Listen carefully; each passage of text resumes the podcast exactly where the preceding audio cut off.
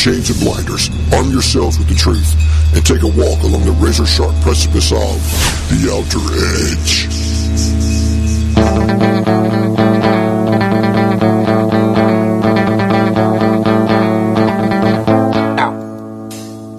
And welcome to another strange episode of The Outer Edge with Mike Mott and Tim Schwartz. I'm Mike. Tim is over there in the corner. Um, what are you up to over there, Tim? I'm being strange.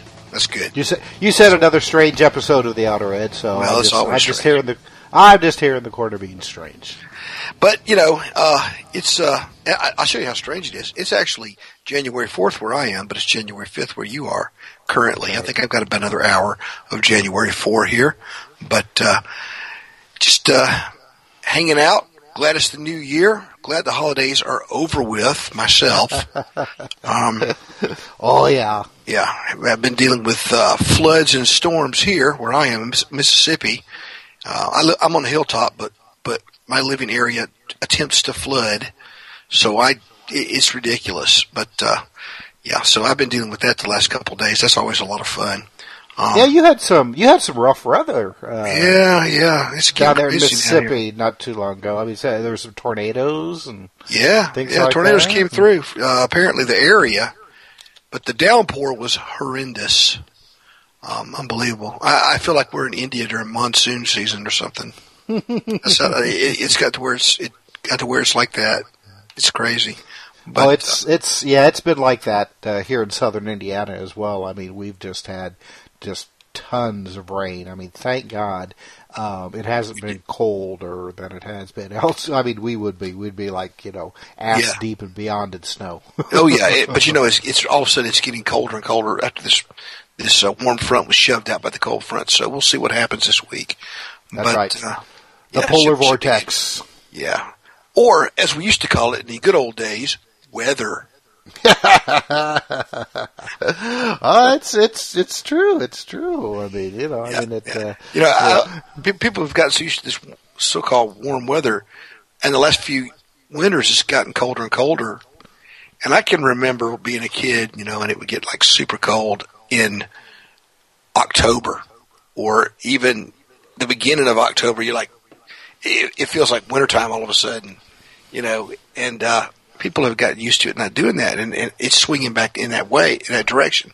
I think that it's you know it's cyclical, and as we've talked about before, and I think we're going back into a cooling cycle.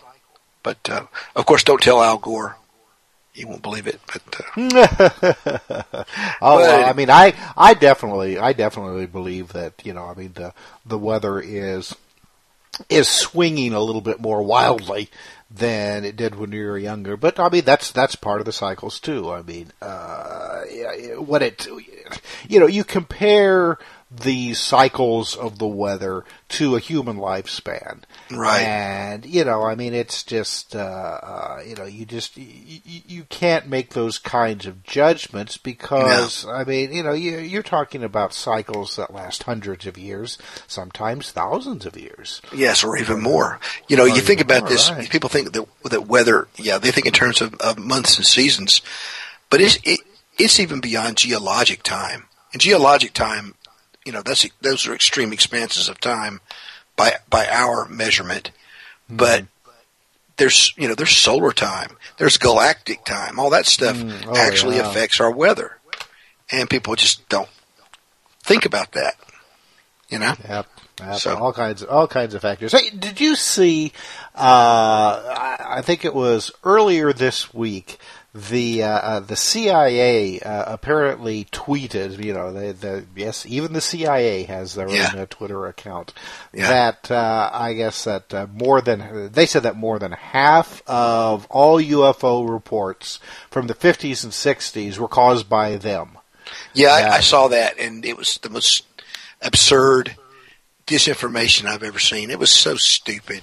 You know, the U two spy plane, which flies so high that you can't even see it with the naked eye, but they're going to blame UFO sightings on the U-2 spy plane. Give me a break. And other things that they said. I mean, uh, I, I saw today that Bruce Maccabee, you know, who is, you know, is my friend on Facebook and, you know, he is the guy when it comes to the visual aspects of UFO phenomena. And Right. he said that this was, it was just ridiculous. He totally debunked everything that they said.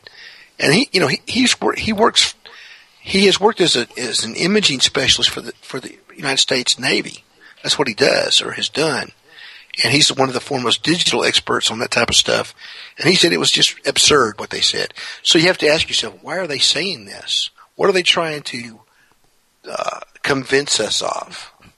Well, and it's not like they haven't said this before. The CIA, I mean, Yeah. um, I mean, I they uh, there's there's been pronouncements from them in the past where they you know uh, tried to lay the blame on the U two and, and, and other spy planes on on UFO sightings, and, and naturally, I mean, you know, you've got then the arch debunkers who you know who just immediately come out and say, "Oh, see, there you go. That explains all UFO sightings. So you just might as well forget about it. UFOs aren't real. They were U two spy planes." Yeah, Yeah. exactly. Which you know that's uh, uh, you know to me I, I find that really interesting. You know, considering you know people who have s- had UFO sightings at treetop and lower levels. uh, Yeah, look, yeah. look look nothing like U two spy planes. Or And, even, uh, or even the ones that land out behind the barn. Right, right. You know, or Yeah. ones that that take place in in in other countries where I mean the U two uh, supposedly was not supposed to be flying that low. Right. well, how about the flap over Washington D.C.? right, right. You know, 1952. freaked out our, yeah, freaked out our government. You know. Mm-hmm. Yeah. So, you know. Well, it's it- like you know, it's it's like you said. I mean, why why right now? yeah, Are they Yeah. are they coming out with this? You know, um, I I remember it's been about ten years ago or so.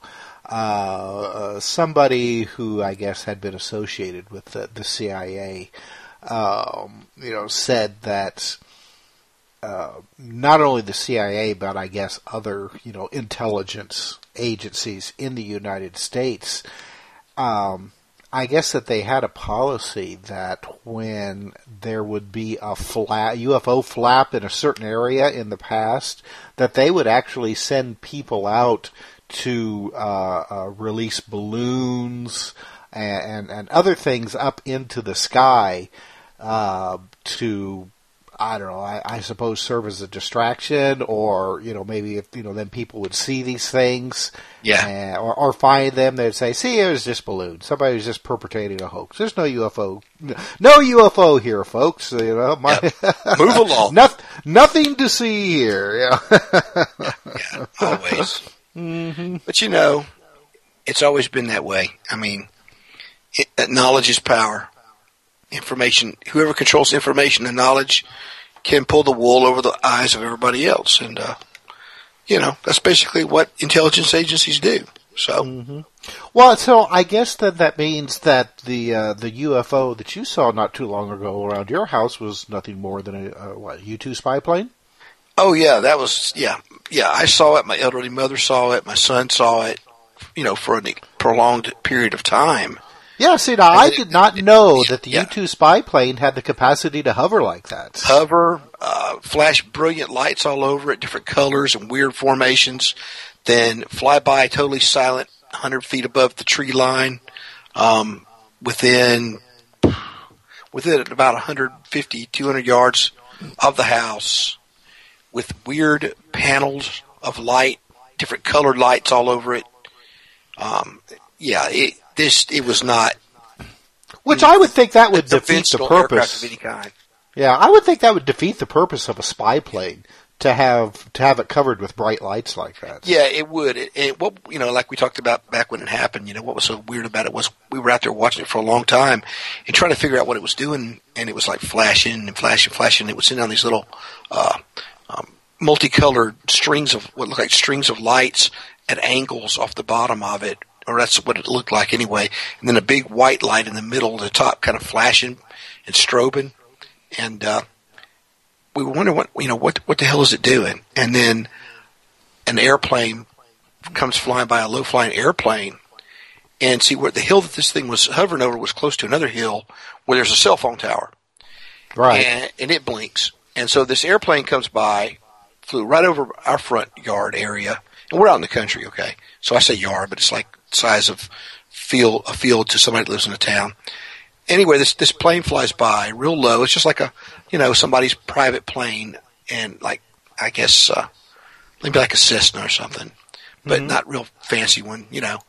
And it comes flying over real slow for a plane like that, and and and passes on by heading to the north, and disappears, and the sound disappears. And as soon as that plane was apparently gone, this damn thing starts moving. Hmm. So all I can figure is it since this, since it was elevated up above a high hilltop, it could see that plane coming. And so it's like, well, we're doing something. We better be still. Look, we'll pretend to be a flashing light, just like this other flashing light over here on this Right. tower. We'll sit here and just, you know, hide in plain sight and flicker and and blink and such. And then once that plane goes by, we can leave. And that's exactly what happened because as soon as the plane was out of sight, this thing started moving. And at first it started kind of drifting to the south in a weird sort of way. The little flashing lights went off and the big light was on. And then it just came over, it turned and like really, really fast, came right beside us and went shooting off to the east and over some trees, like a pine forest out here beside the house. And it was low enough that we could see it and we got a really good look at it, and that's why we did the graphic, which was on that other. Uh, I believe that was when we have Merle Funkhauser on that what we talk about it there. But uh, there's a graphic Right. there on on the on the page for his show that kind of shows what it looks like, and it looked absurd. It looked ridiculous. It look, it was the kind of thing. It looked like um, something that you would design so that if somebody described it, they would be ridiculed or laughed at. You understand what I'm saying? Oh, sure. Well, yeah, to, me- know- me, it looked it looked like the spaceship from an Italian science fiction movie. Yeah, yeah. but, you know, looking at it, looking at it and thinking about it, what it really looked like was a, saucer shaped object with a dome hanging down beneath it, or a like a nested series of domes with sort of a bulbous stuff sticking out around it.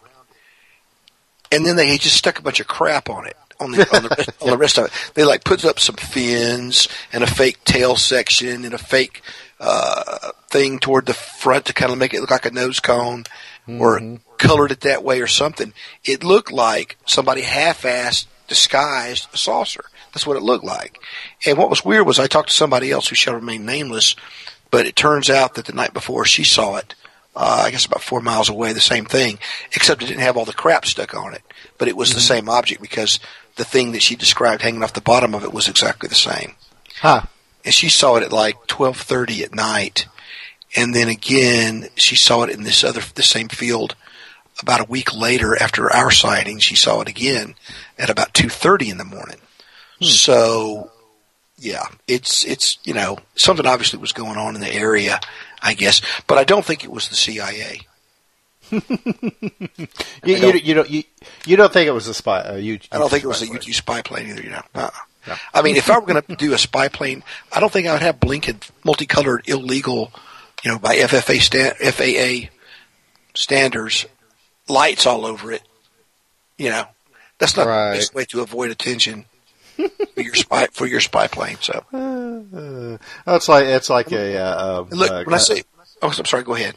No, no, no. Go ahead. Go ahead. Finish your thought. I was just going to say when I say UFO, all I'm saying is unidentified flying object. I'm not saying it's alien. I'm not saying it's from the hollow earth. I'm not saying it's from another dimension. I'm not saying it's Smurfs. All I'm saying is it was a weird looking flying thing, and I don't know what it is. Therefore, it's unidentified, and it was flying, and it was an object. There you yeah, go. well, yeah, th- thank you because that's that's one of the things that that always irks me when uh, you know, like I'm I'm reading a book or an article, you know, dealing with UFOs and UFO sightings, and the author refers to the UFOs as spacecraft. You know, the witness saw the spacecraft fly overhead. Uh, you know, like okay, now Yes. Yes. how do you how do you know that that was a spacecraft? You know, But you know, Jim, that's, that, that's what we call an assumption. yes. So you know, I mean, and it's and it's it's it's sort of the dogmatic thing. It, you know, we've talked about it before on the show. You know that uh, it's the it's like the religion of the extraterrestrial hypothesis, and don't you dare, you know, say that it's anything else. It's the same thing in cryptozoology. The religion of Bigfoot as a big monkey. You know, even though Bigfoot or hairy humanoids, uh, apparently, according to witnesses, they they exhibit activities and intelligence and things that that no primate uh, ever exhibits, and in fact, in some ways, they they exhibit abilities that are beyond ours. And mm-hmm. we're not just talking about how big and strong they are. You know, like being able to vanish in an instant or or interrupt uh, electrical uh, equipment. You know, things like this. But it doesn't right. usually make it into the crypto reports because it doesn't fit the religion. You know, the paradigm of well, look, it's just a relict hominid population. Yeah, mm-hmm. right. Okay. Yeah. So, you know, it's the same kind of thing. Mm-hmm. So, you know, that's why I say, when I, when I say that we saw this thing, look, it's unidentified and it's flying and it's an object. That's all I'm saying. Mm-hmm. So, yep. yeah, yeah, yeah. You're not you're not saying it's being piloted by you know little gray men from uh, Zeta Reticuli or anything like that. No, no. You know, and for all, for for all we know, it could have been some some really really advanced knitting circle of grandmothers. We don't know who's flying this thing. uh, there you go. No, I never, I never, I never considered that possibility. I mean, know? I'm not going to say who it is because I don't know. well, you know, that's, you know, when you say something like that, though, I mean, that's to me, that's an interesting thought because that, that, you know, that kind of almost smacks of the, uh, um, uh, I guess what, what, do they call it? Not not the uh, Richard Dolan uh, is one of the proponents of it, uh, and and and our friend Olav Phillips also talks about the. Uh, um, not the, eh, it's more than the, the break, secret the breakaway space, civilization. Breakaway civilization. Thank you, thank you very much. You know, but you know, that, Tim, uh, there are some of us that have been writing about possible. I guess you could call them previous breakaway civilizations that go back thousands of years. Oh, sure, sure. Yeah. For a long time, we've been writing about that stuff, you know, oh, yeah. and talking about it. But yeah, I mean, they're talking about it more in terms of more recent history, mm. you know, hmm. like uh, the Nazis and, and other groups. So, well, what, once again, it's one of these things that you know, uh, it's it's become you know popular to write about it, and everyone's acting like like, hey, this is a new idea. but when it when it comes to weird stuff like this, I mean, there's nothing new under the sun. That's right. Nothing you know, new. So so yeah. so all of you uh, all of you young researchers and investigators out there, you know, there is nothing new under the sun. You think that you are are just discovering this stuff now. Now, or you come up with else, a ground shaking paradigm. Uh, basically, um, anything you come up with will be a variation on stuff that other people have already thought about, written about, postulated about.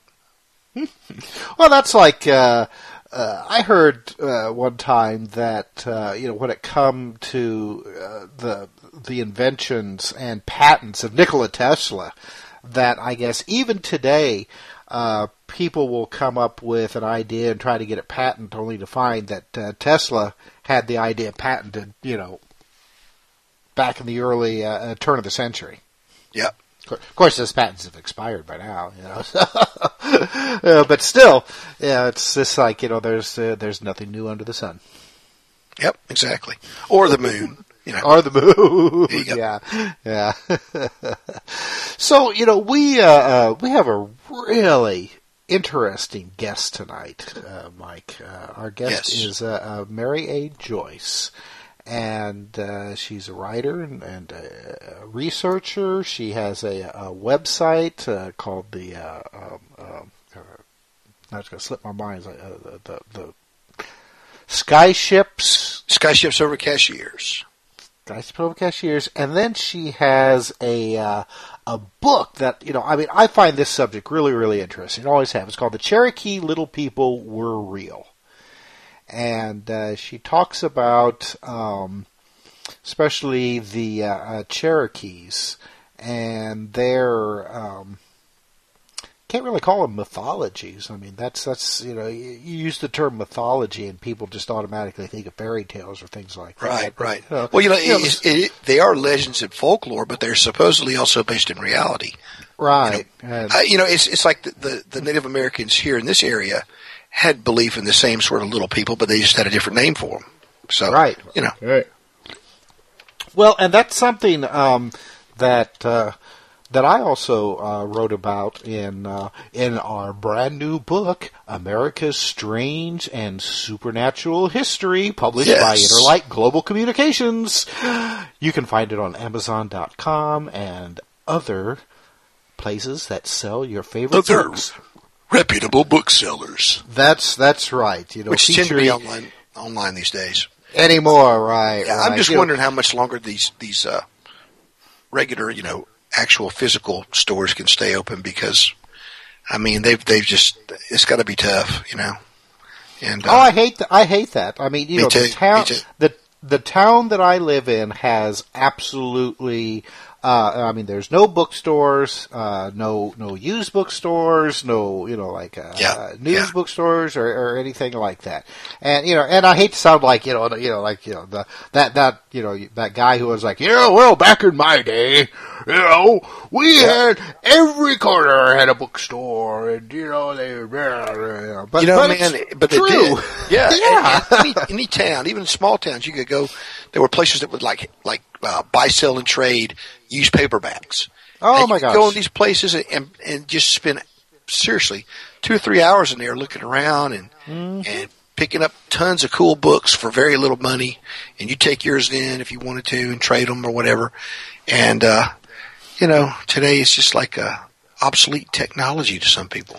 It really is. Well, you know, when I when I was a kid, practically all of my uh, books, you know, Fortean books, you know, UFO books, ghost, you know, things like that, I got at used bookstores. And it's like you said, you could go in and you know maybe uh, bring a handful of your own to trade, and Yep. uh, uh, you know you, you could come you could come out with a couple of sackfuls of paperback books, you know, that, that cost almost nothing.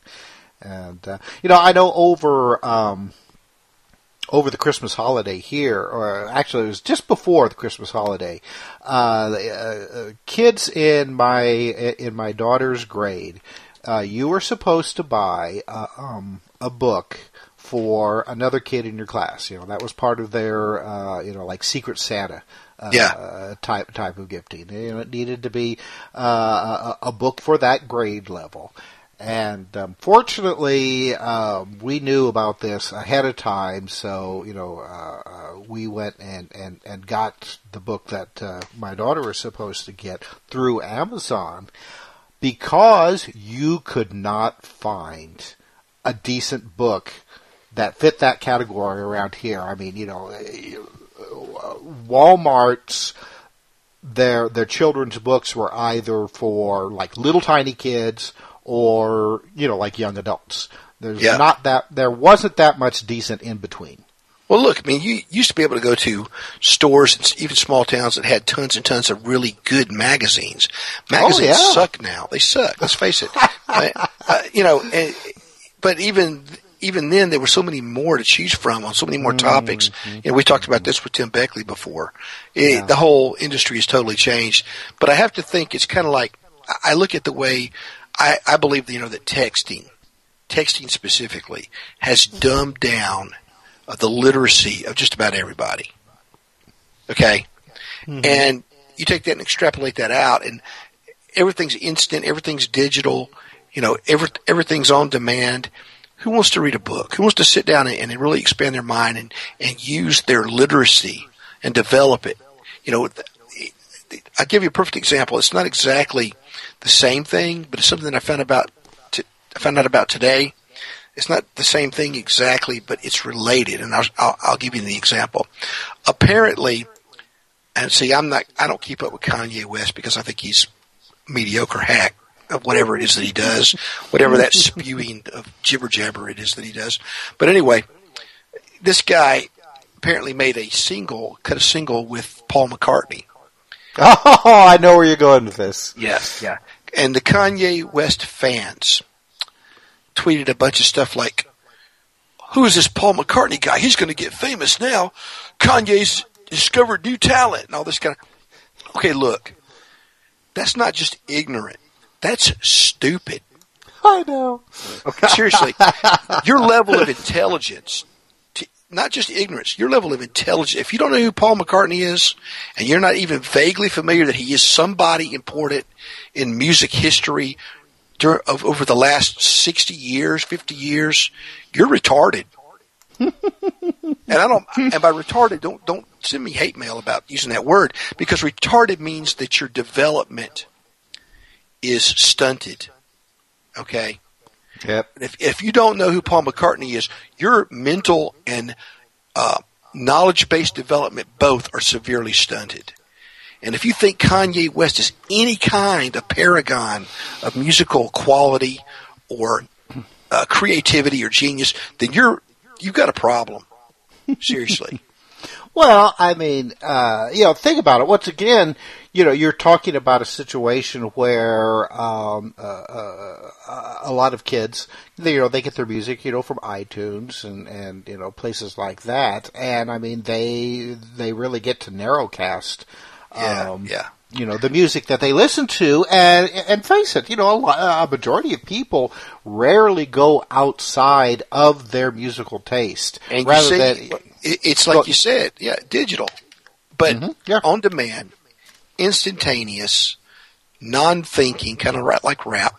Um, you know, uh, yeah, go ahead and send the hate mail on that one. That's fine. Um, eh, you know, look, when I was four years old and five years old, we had what were called nursery rhymes, and they had a certain cadence and a certain rhythm to them. Now you take those nursery rhymes and you throw in some profanity and some sexual references and some violence, and you've got rap. That's the level of development that rap reaches in terms of music. So you know that somebody would compare Kanye West to Paul McCartney, and I'm not a super huge Paul McCartney fan, but I know who the hell he is, and I'm really familiar with his material, and he is a genius. Okay, a musical genius. To compare these two guys is just absurd, and for these people to be so just absolutely what's the word here intellectually culturally deprived to not know what's going on here. It's just unbelievable to me. I, I Yep. can't even believe that there are that many really stupid idiotic people but apparently there are. So there you go. That's right. Go, y'all go ahead and send the hate mail. I'm ready for it. Go ahead And you've been listening to our rant of the day on the Outer Edge Radio. That's right. But this ties, ties in directly with what we're talking about with books, Right. because it, it's it's the stupefaction of the West. Hmm. You know, people hmm. believe all kinds of really dumb stuff about history now, and and culture, and you know they they really have no idea. You know, and people like to try to revise and rewrite history, and they get away with it a lot of times. So, you know, that's where we are.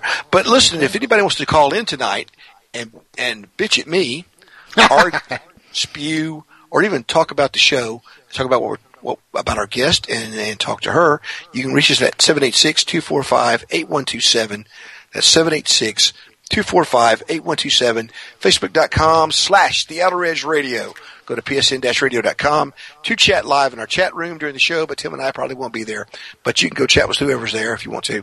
Um, but anyway, uh, 786-245-8127 and try to call in the last half of the show if you would so that we can at least talk to our guest for a while first. But uh, speaking of our guest, why don't you tell them one more time who our guest is tonight, Tim? Well, our guest tonight is uh, Mary A. Joyce. He is the author of Cherokee Little People Were Real. So why don't we go to our break right now, and when we come back, uh, we will have uh, Mary Joyce on with us, and we will talk about uh, uh, uh, the Cherokee Little People and UFOs over Cashiers, and who knows what else, because you're listening to The Outer Edge on PSN Radio, and we'll be right back. So stay tuned.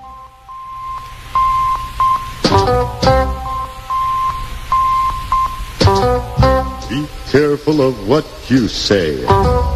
Be careful in every way. Be careful of what you do. Big brother is watching you.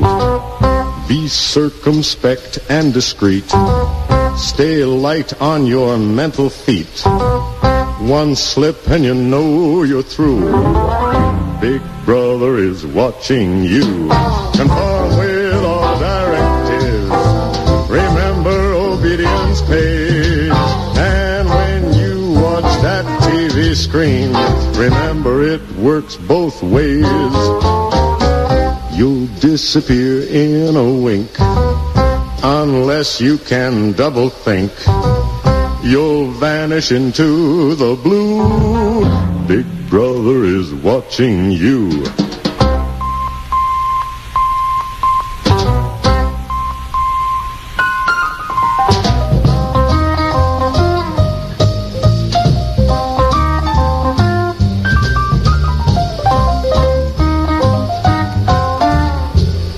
Big brother is watching you.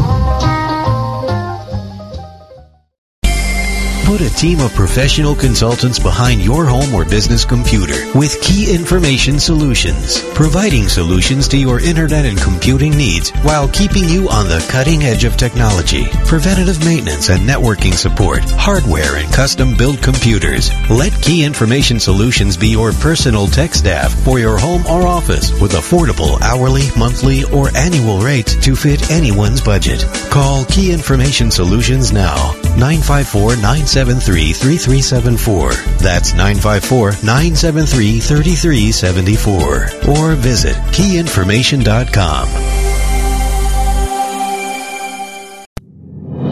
Look, up in the sky. It's a bird. It's a plane. No, it's SupermanHomepage.com, the number one Superman fan site in the world. SupermanHomepage.com, covering the world of Superman from the 1930s to today. News, reviews, rumors, and reports. SupermanHomepage.com for all your Superman comics, TV shows, movies, cartoons, radio shows, and more. Everything you ever wanted to know about the Man of Steel and more. SupermanHomepage.com.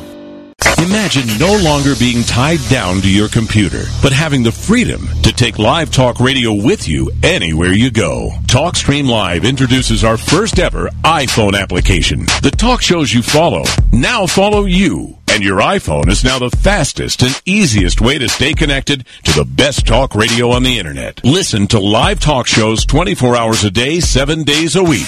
Mobile talk radio from TalkStream Live. Now available in the iTunes App Store. Hi, I'm LeVar Burton, and I'm proud to be a book person. How do I choose a book? Sometimes it's the cover, sometimes it's the title. I guess I'm pretty visual. If a book's really impressing me and the writing is really good, I will peek and see what the last paragraph is. Because the endings of books should rock you. I am a book person, and if you're a book person too, read to a child and spark a lifetime of ambition. Join me at bookpeopleunite.org because reading is fundamental. A public service announcement brought to you by Reading is Fundamental, Library of Congress, and the Ad Council. You're listening to the Outer Edge Radio with William Michael Mott and Tim Swartz, only on PSN Radio.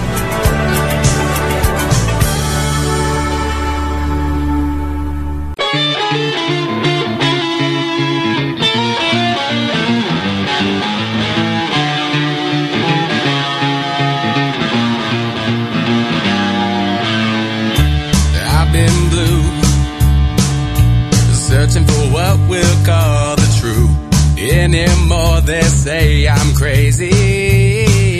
Well, so are you. Shackled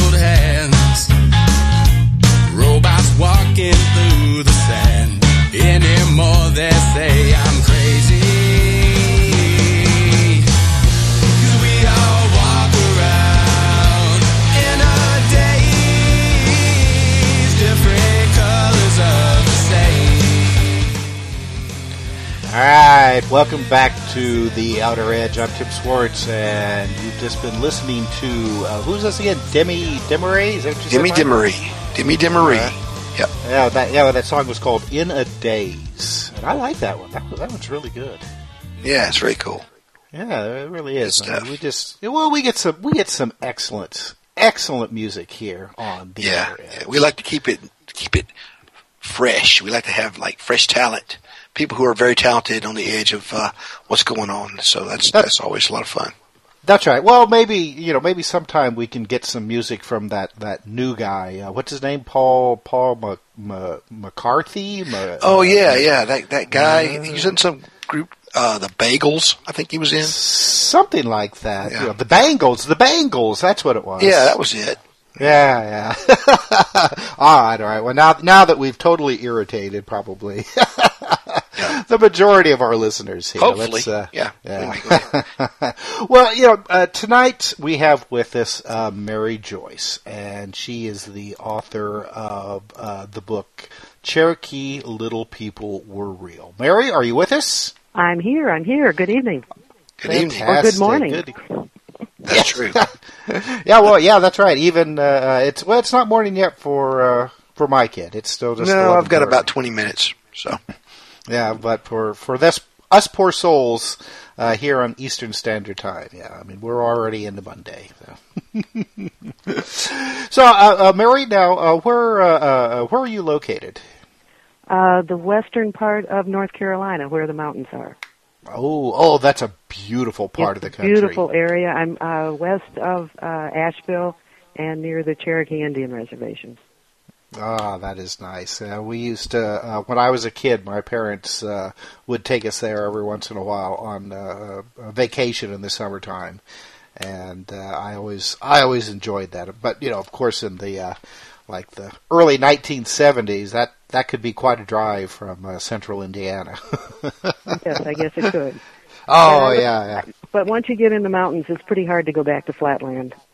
That's true. That's true. Well, now you're um, you're not originally uh, from there. You moved there and where uh, when uh, I moved. I moved there in uh, '98, or moved here in '98. hmm hmm And uh, you know, as far as the book goes, I didn't know a thing about little people when I first came here, and uh, started to hear about it, and I thought it was just uh, you know um, old myths, and uh, found out there's some real tangible evidence, and that's how Right. the book came to be. that's very interesting. So, did you first basically start hearing people people in the area talking about these legends, or did you see Well, something? It's, excuse me. It's real common uh, to hear the Cherokees talk about it, uh, but I really didn't pay much attention to it until um, a man who is very uh, well known in this area uh, said, "Yeah, they're real." And this man's, you know, a World War II uh, war hero. He's written four books. He was a pastor for 42 years and very well respected. And he said, "Yes, uh, they really did exist." And uh, he had been involved as a young man um, with the construction at the university here, which is Western Carolina University. And when they were doing the early construction, they ran into these little tunnels. And uh, uh, because he was such a, a well-respected man, I paid attention to him. And then he connected me to other old timers uh, who had been involved with construction at some level at the university and who had seen these and seen the little uh, skeletons. And uh, Wow. one guy Okay. would lead me to another. You know, I would never have uh, made the connections without Well, the I- old timers connecting me. Well, you you know I'm going to have to get a copy of your book, right? Because my book is you to have about a Yeah, well, my my book is about subterranean uh, civilizations, uh, creatures, um, people, um, from myths, legends, folklore, history, uh, real life accounts, and uh, other types of topics that are related to that. And What's so, the actual What's the actual title? caverns, cauldrons, and concealed creatures. Gotcha, gotcha. Which But, I did uh, put on our website when um, I knew I was going to be on the program. I, I Oh, did okay, a blip on each one of you to let our uh, people know about it too. Well, that's great. I appreciate it. But yeah, it, it's very interesting because it sounds like, you know, just more tangible evidence that these types of things exist. But, you know, they usually get covered up. So first you have to say, well, what happened to the tunnels? What happened to the skeletons? You know, Is that a usually co- yeah, sure. Go ahead, and, go ahead and run with that. Well, what um, one of the main buildings on campus, one of the oldest ones, is called the McKee Building, and it's always been an educational building. It was a grade school, it was a high school, it was an early college, and now it's part of the university. And when they first started to build that building, uh, they thought they were cutting into virgin land, and they found these two little tunnels headed to the um, uh, east of the building. And this Okay. is a two-story building, and uh, this was these were found back in the late 1940s. Then um, no, that was in the late 1930s. Then about 10 years later, they went and dug out a basement beneath these two floors, and they found three tunnels going in the opposite direction. And the tunnels always are uh, cut through this real dense red damp clay, and they're square cut except the top is arched. And Wow. uh, uh, you know, if you know anything about engineering, that makes the tunnel stronger. Right. And uh, typically, the tunnels were 18 to uh, 24 inches in um, in width, and three and a half maxed out at four uh, feet tall. Um, Wow. Some of them were smaller. Uh, the ones that were bigger may have been Cherokee, but uh, most of them are quite small. And whenever they were doing construction on the campus, they when they put in sewer lines, they would run into them. When they put in the um, concession stands at the football field, they ran into them. Um, it, it just became a network all over all, all over the campus. That's pretty amazing. Well, now were these uh, uh, were these tunnels uh, lined in any way, or were they just uh, uh, uh, just cut completely out of the? Uh... It's The like I said, it, it's just the dense clay, and uh, this is this is not in the book. I've actually had people contact me since uh, the book came out, and it came out um, in this past June. Right. And uh, one construction man uh, was building a place about five miles from the campus, and they found five of these little tunnels when they cut into the mountainside. And Wow. he said the clay was just as fresh as could be. There were no cobwebs. Um, and he could even see tool marks on the side of the tunnels uh, where, you know, where they'd used them to do um, Right. uh, smoothing out, I guess. Well, a couple of things here. Uh, that type of clay, as long as you isolate it from a water source like a spring or a hole where rainwater can enter, it's it's actually very waterproof. I mean, water will flow through it, but it probably won't erode it. Right. Um, so that's a really good um, uh, matrix, I guess you could say, to make a tunnel system in if it is really stabilized, like you were talking about with the arches and everything. But if if, if so, th- that in and of itself is you know very telling that it's probably artificial. The second thing is that you said you can see tool marks and everything. You know, when you're dealing with clay like that, those tool marks could be 100 years old, 500 years old, or five days old. So, you know, if you just said, said there were, we said there were no cobwebs or anything, it makes you wonder if someone is still using those tunnels. Uh, it does make you wonder. Uh, you can't rule out the possibility that uh, uh, there might still be little people in the area, in the more remote areas, but uh, Right. the Cherokees swear that there are some. Um, we also have uh, Bigfoot sightings in this area, and if something as large as a Bigfoot can remain elusive, um, then why not little people? So Right. uh, uh, they may very well still exist, but certainly not the way they once existed. Hmm. Well, now what uh, uh, uh, uh, what do the Cherokee uh, say about the little people? I mean, what, well, what are their what are their stories? What are their you know uh, legends? Um, well, they get into different kinds of things. Um, usually, they're just, there's actually four descriptions of the little people in this area. Uh, one is that they're uh, maybe uh, two and a half, three feet, maxed out at three, three and a half feet tall, and that they look like the Cherokees of today. That's Hmm. one description. Um, a very old description, which comes from the old Cherokee legends, was when they first, when the Cherokee first arrived in the mountains, um, they came from the uh, Great Lakes area, and when they came, they found these well-tended gardens, but they didn't see any people. And eventually, they saw these little people come out at night to tend the gardens, and then they would take the food back into the tunnels, uh, supposedly to their underground town or city and uh, they called them the moon people because they came out at night. And these were described quite differently. They said they they looked uh, um, like they had blue skin and larger Hmm. eyes. And if they live underground, the larger eyes would also make make a whole lot of sense. Then there's a third description, and uh, the third kind looks more like a leprechaun. Uh, they describe Right. them with red whiskers, uh, the pointed ears, the pointed nose, and uh, one of the pictures I have in the book is of um, a medallion, um, very old, that was washed out um, during a major, major flood back in the 1940s. And this little boy, who was five years old at the time, he found this little medallion and he called it his lead head because it was so heavy. And as an adult, he doesn't know, he hasn't been able to find out what kind of metal it's made out of. But it was deep, you know, down into the soil and had been washed out. And there's a leprechaun face on each side of it. It has also obviously been poured because there is a seam that goes around the uh, diameter of it. So that's a third kind. And the stories say that the Cherokees um, didn't they didn't like the ones with the red whiskers, and they tried to get rid of them. And it may very well be true because at the top of a mountain here called um, uh, Cullowhee Mountain, which is south of Western Carolina University, uh, the old moonshiners used to be there in the 30s.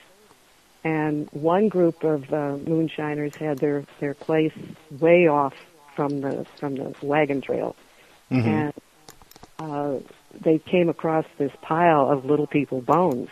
Well, they just covered them up because they didn't want anybody knowing about where their still was located.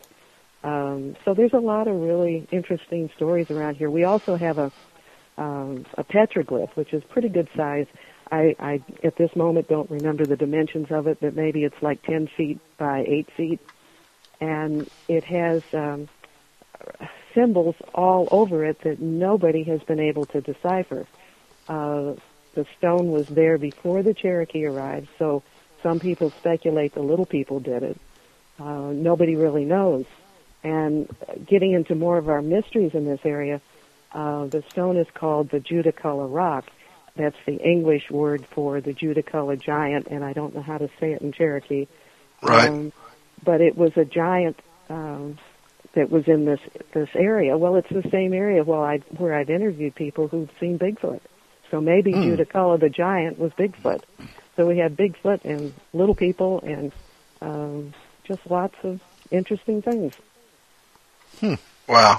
Well, it was interesting because you were talking about the Moon Eye people, and and there has been some speculation that they may have been related in some way to the Welsh uh, people who came over here with Prince Madoc or Madoc, and uh, they landed in Mobile Bay and then moved up through the Appalachian Mountains, and eventually they became the Mandan tribe that George Catlin or Caitlin um, uh, met up with and, and, and chronicled. And since he spoke Welsh as his native tongue, as soon as he walked into the village, you know, he recognized their, their language. But, um, Yeah, I heard that the Moon Eye people- weren't weren't they normal size? yeah, the, I heard though that the Moon Eye people were normal sized and that they were, the, the little people were a whole different, uh, variant, whole different type of, Whatever of whatever being. they were seeing here was small, and they came. They were all small, huh? They were coming out of the little tunnels. Right. And um, when I um, I originally did some of these interviews back in 2000 2001, and I simply uh, kept the transcripts and put them in a booklet form and gave them to the museums in the area, simply because I wanted the information preserved because nobody had done that. In fact, I wouldn't have written the book if somebody else had covered the topic, uh, but nobody had.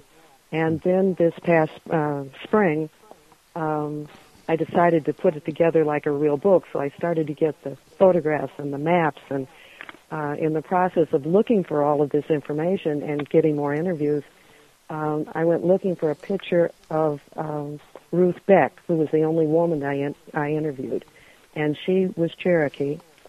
And until I came across her obituary, I didn't know that she was. Uh, re- um, excuse me. this time of day, I guess my voice doesn't work. No, that's okay. um, the let's say she said that um, they believed that the uh, little people were from outer space. Which Oh, really? yeah, and her uh, great great grandfather was uh, Tsali, who was the uh, hero of the Cherokee. Um, you, you're probably familiar with the Trail of Tears, where the Cherokees were uh, moved out to Oklahoma Right. um, many of the Cherokees hid out in the mountains and didn't go out west.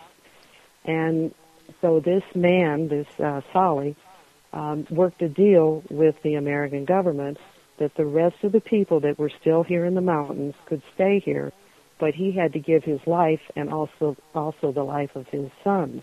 Hmm. Um, so they were all killed so that his people could stay here, except for his youngest son, and that was the great great grandfather connection uh, with this Hmm. woman.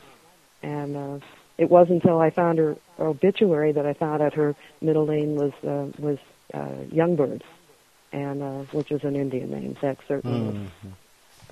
Mm. So you can you can have ETs, you can have blue people, you can have uh, leprechauns. Uh, we ha- we have a lot of intriguing things here.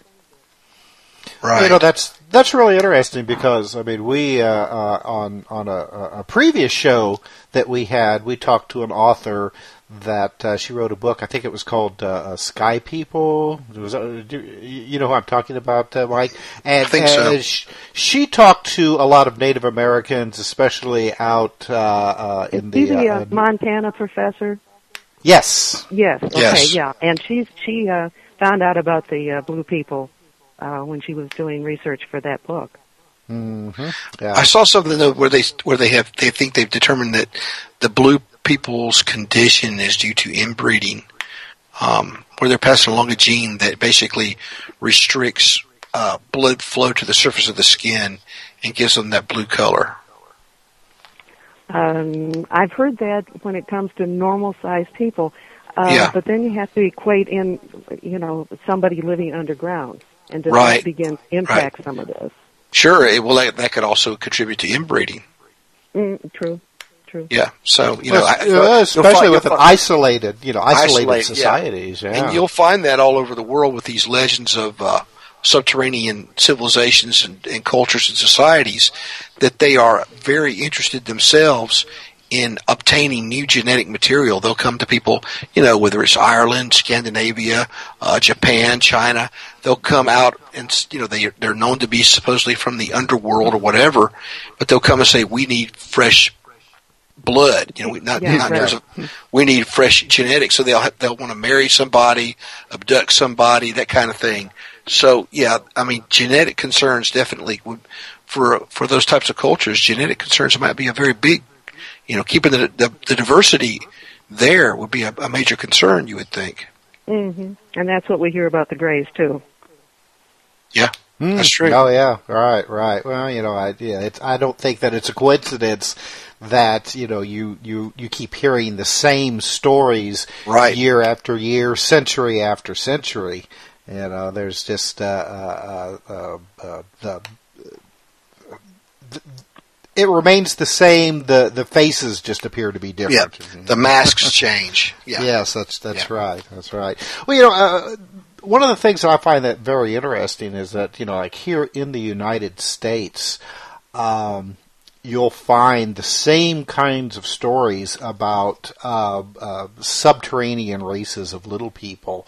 Um, all over the place. Now, see, uh, I grew up in central Indiana, and uh, there the uh, uh, uh, the Native Americans spoke of the Pukwudgie, and uh, that was that was their name for uh, the little people, and it was the same same kind of situation. I mean, allegedly that they lived in uh, you know underground, they built tunnels. Uh, especially, uh, they especially like to live along uh, riverbanks, uh, where I guess it was easier for them to, uh, uh, to to to tunnel into you know into the ground. But I mean the the, the stories of the Pukwudgie in central Indiana.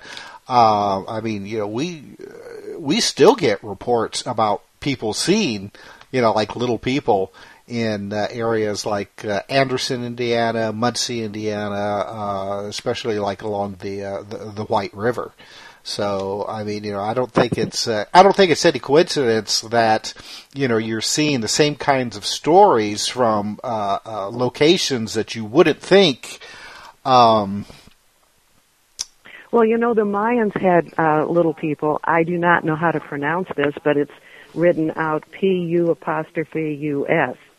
And they were a race of little people that did uh, work with metals. And I don't know if that beginning of, of the word that you're giving me is similar or not. Does it start with a P U? uh, the Pukwudgie, yes, Yes, Uh-huh. it does. Maybe Yes, it maybe does, there's a maybe there's a connection there. But they're Oh, also the, the, the Pukwudgie or Pukwudgie are also um, considered really malevolent in terms of their attitude toward uh, you know human beings. They they uh, are not nice characters. They're I guess they're reclusive, but you know you, I think they're even they're they're much more uh, seen as evil than a lot of other little people are by Native Americans. Oh, the the Miami tribe, you know, here in uh, Indiana. I mean, yeah, they they tried to steer clear of Right. the uh, the the Pukwudgie. Well, even even other people have claimed to have had actual encounters with them, and and they were apparently pretty nasty characters. So, Mm-hmm. d- w- uh, Mary, did you ever uh, pick up on any sort of uh, superstitious beliefs or or fearful beliefs or anything like that about these these characters? I- where the What I hear You know, with- is uh, I, the worst I ever hear is that they're they can be mischief makers. Uh, you Right. Know, um, uh, to this day, there are still uh, Indians who will put out food for the little people at night, and they claim that if they don't put it out there, they will throw stones on their roof. yeah, I mean, it's throw stones. Like, it's not like um, you know uh, scaring people to death. And the Well- only thing the only thing you ever hear is they they give warnings about um, the children not wandering off too far because they might be taken by the little people. right, Um, this and that's your gen- that's your genetic angle. well, this could also simply that, but they're little kids. But still, Yeah, um, yeah. that could also be um, a, a parental crutch um, to keep the kids from not going too far. Well, I'll tell you something. and and, there, and there's also stories that if people, um, you know, talk about the little people, that they will die. Um, Yeah. I don't find any credibility to that because one of the men that I interviewed, uh, he first uh, came across the little tunnels when he was like six or seven. His dad had a Yeah. mining operation, and he has talked about little people all of his life, and he lived to be 86. So that Well, kind of that's blows a hole in the idea that you're going to die if you talk about it. Right. Well, a couple of things that you that you brought to mind here. First thing is that um, back in 1985, I was going to going to move to California, and a so-called psychic person who was a self-described psychic informed me that if I went to California, that I would be doomed, that I would die, that I would never leave California. Well, that was 1985. So, still, right? and you're still here. yeah. So uh, you know, the way I look, I just I just looked at this person and said, everybody dies. So yeah, I'm going to die. You're going to die. You know. So it, it, that kind of thing. But uh, anyway, to get back to the the, the stone throwing uh, down here in Mississippi, the Choctaw Indians believe in, in several supernatural humanoids and, and those types of uh, spirits and all kinds of monsters, and but they don't talk about it. So most of the the the the other people who live here don't even know what their what the Choctaw beliefs are because the Well, Choctaw but what I find here is a lot of the um, Cherokee were hesitant to talk about it because they've been laughed at so much by Yeah, white people. But yeah. that's becoming less of a problem, and once they they realize that you're not going to make fun of them, uh, they're really pretty pretty open about it. Well, down here they have a belief in in the Choctaw believe in in little people who live in the woods and underground. And actually they live underground in the woods, but they're called Bohpoli. And what that means is little rock thrower.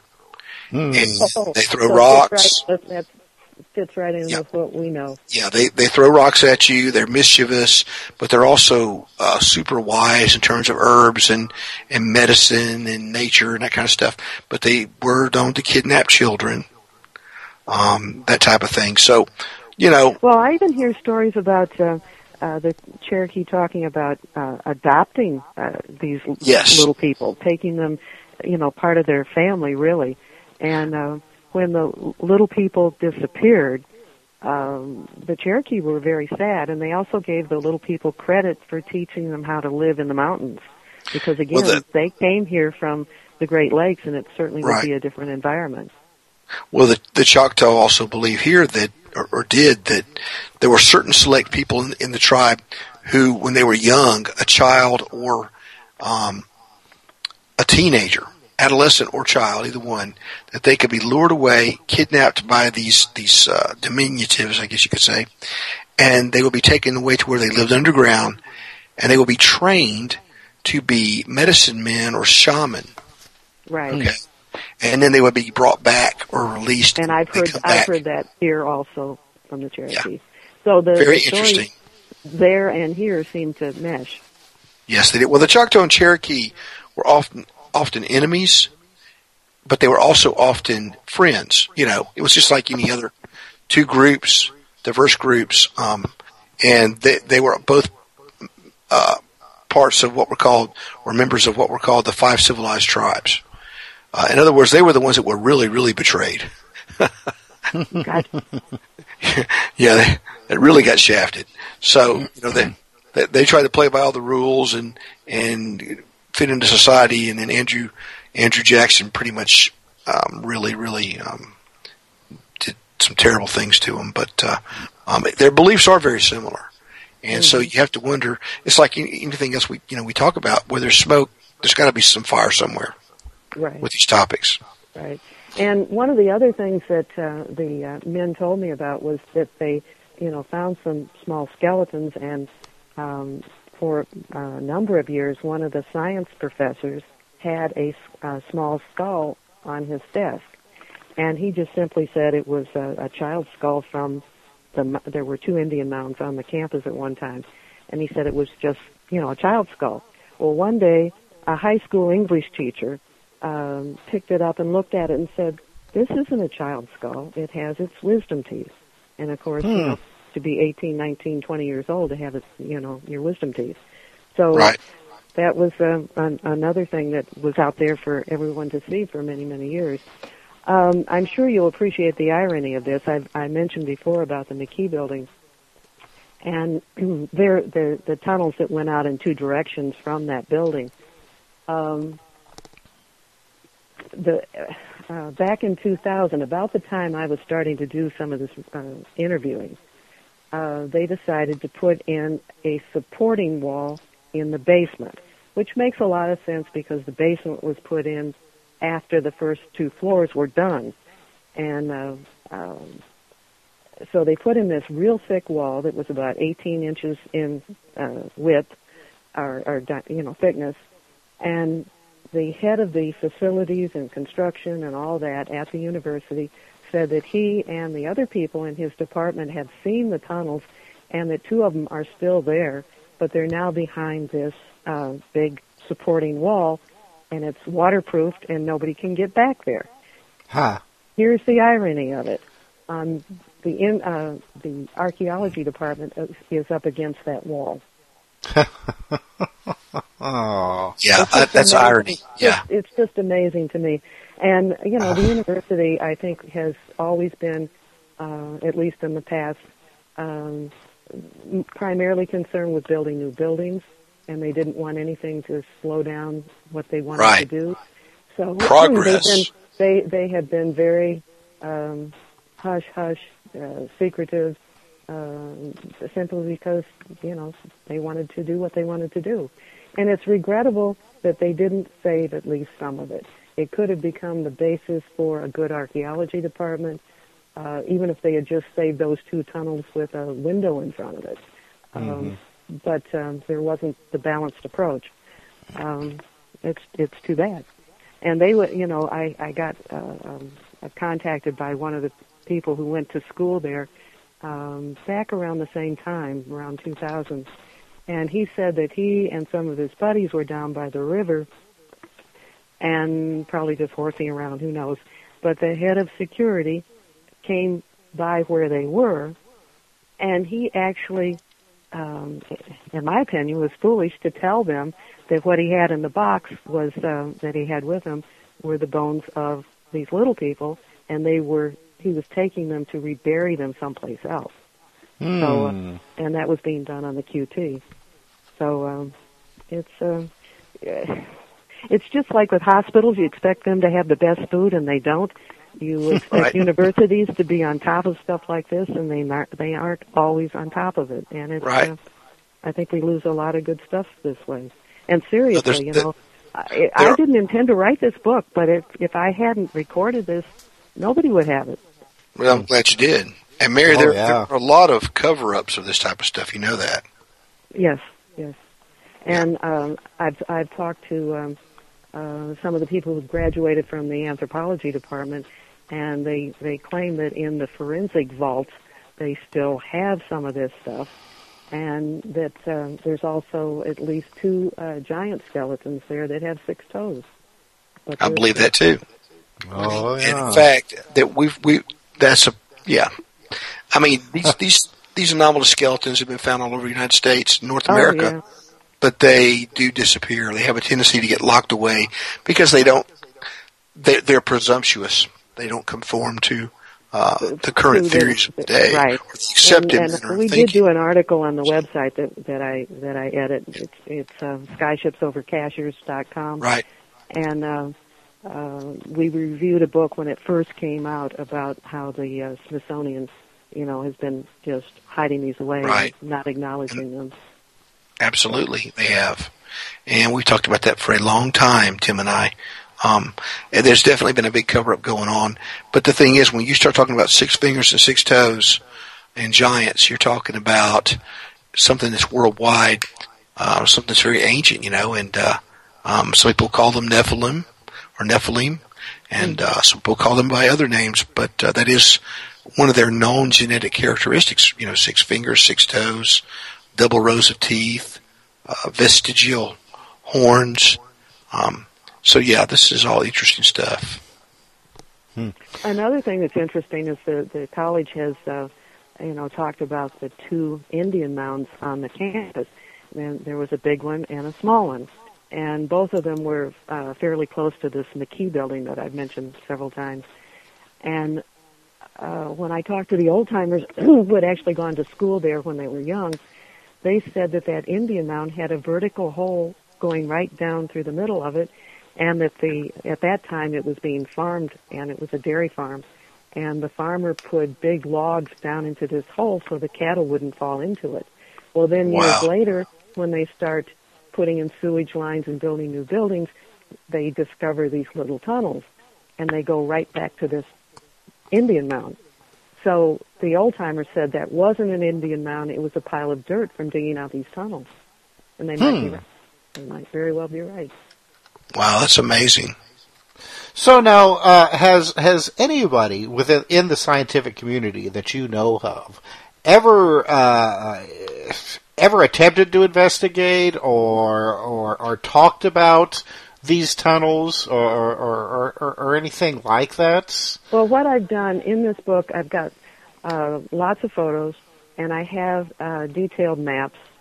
And it's my hope that uh, uh, some real serious archaeologists uh, with the wherewithal could use these as a starting point uh, and maybe find some more things. And that's not outrageous because I, I mentioned that the uh, man who was in construction since the book came out in June, um, you know, came told me about five more little tunnels that were found about five miles from the campus.